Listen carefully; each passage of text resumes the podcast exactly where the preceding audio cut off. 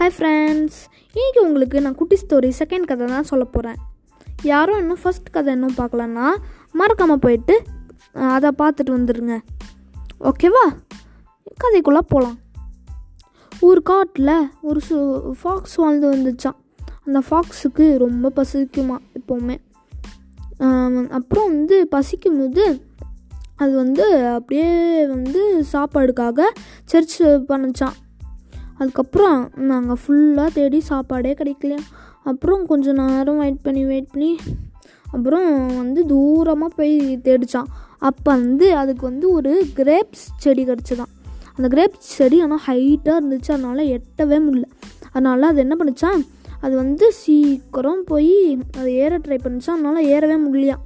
அப்புறம் அதனால் அது கிரேப்ஸ் நினச்சி கிரேப்ஸ் வந்து புளிக்கும் அப்படின்னு வந்து நினச்சிக்கிச்சு.